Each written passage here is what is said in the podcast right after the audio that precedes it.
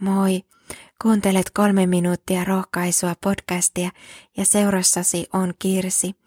Matteuksen evankeliumissa Jeesus sanoo: silmä on ruumiin lamppu. Jos silmäsi on terve, koko ruumiisi on valaistu. Jos silmäsi ovat huonot, koko ruumiisi on pimeä.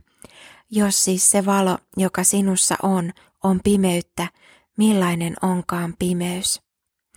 Jeesuksen sanat pysähdyttävät miettimään hengellistä näkökykyä. Mistä voimme tietää, ovatko silmämme terveet? Siitä, mihin katseemme kohdistuu. Terve katse on kiinnittynyt Jeesukseen. Totta on se, että silmät voivat herkästi kiinnittyä vahingollisiin ja haitallisiin asioihin. Kun aarteemme on taivaassa ja katseemme kiinnitetty Jeesukseen, silloin hengelliset silmämme loistavat tuon sisäisen aarteemme valoa. Olemme riippuvaiset Jeesuksesta, tarvitsemme elävää yhteyttä häneen. Kun rukoilemme syntien anteeksi antamusta, Jeesus antaa syntimme anteeksi ja antaa uuden näkökyvyn sydämeemme. Jumalan sana on erityinen lamppu matkallamme. Sanan äärellä saamme rukoilla, että Jumala puhuisi sanansa kautta, ymmärtäisimme hänen puheensa oikein ja noudattaisimme sitä niin, että sydämemme voisi varjeltua kaikelta pahalta.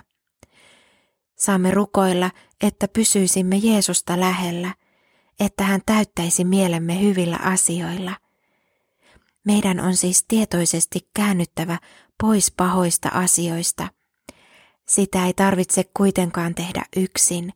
Saamme rukoilla pyhää henkeä näyttämään meille ne asiat, jotka turmelevat silmämme, sydämemme. Saamme pyytää Jumalalta voimaa kääntyä niistä pois. Emme ole yksin. Rukoillaan.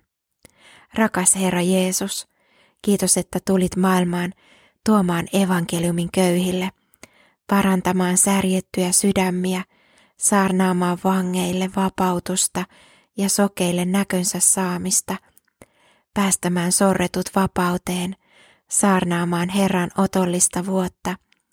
Kiitos rakas Jeesus, että saamme tässäkin hetkessä olla hoidossasi. Näytä meille, kuinka suojella sydämemme paremmin. Näytä meille, mitä on tehtävä, jotta voimme elää sinun rauhassasi.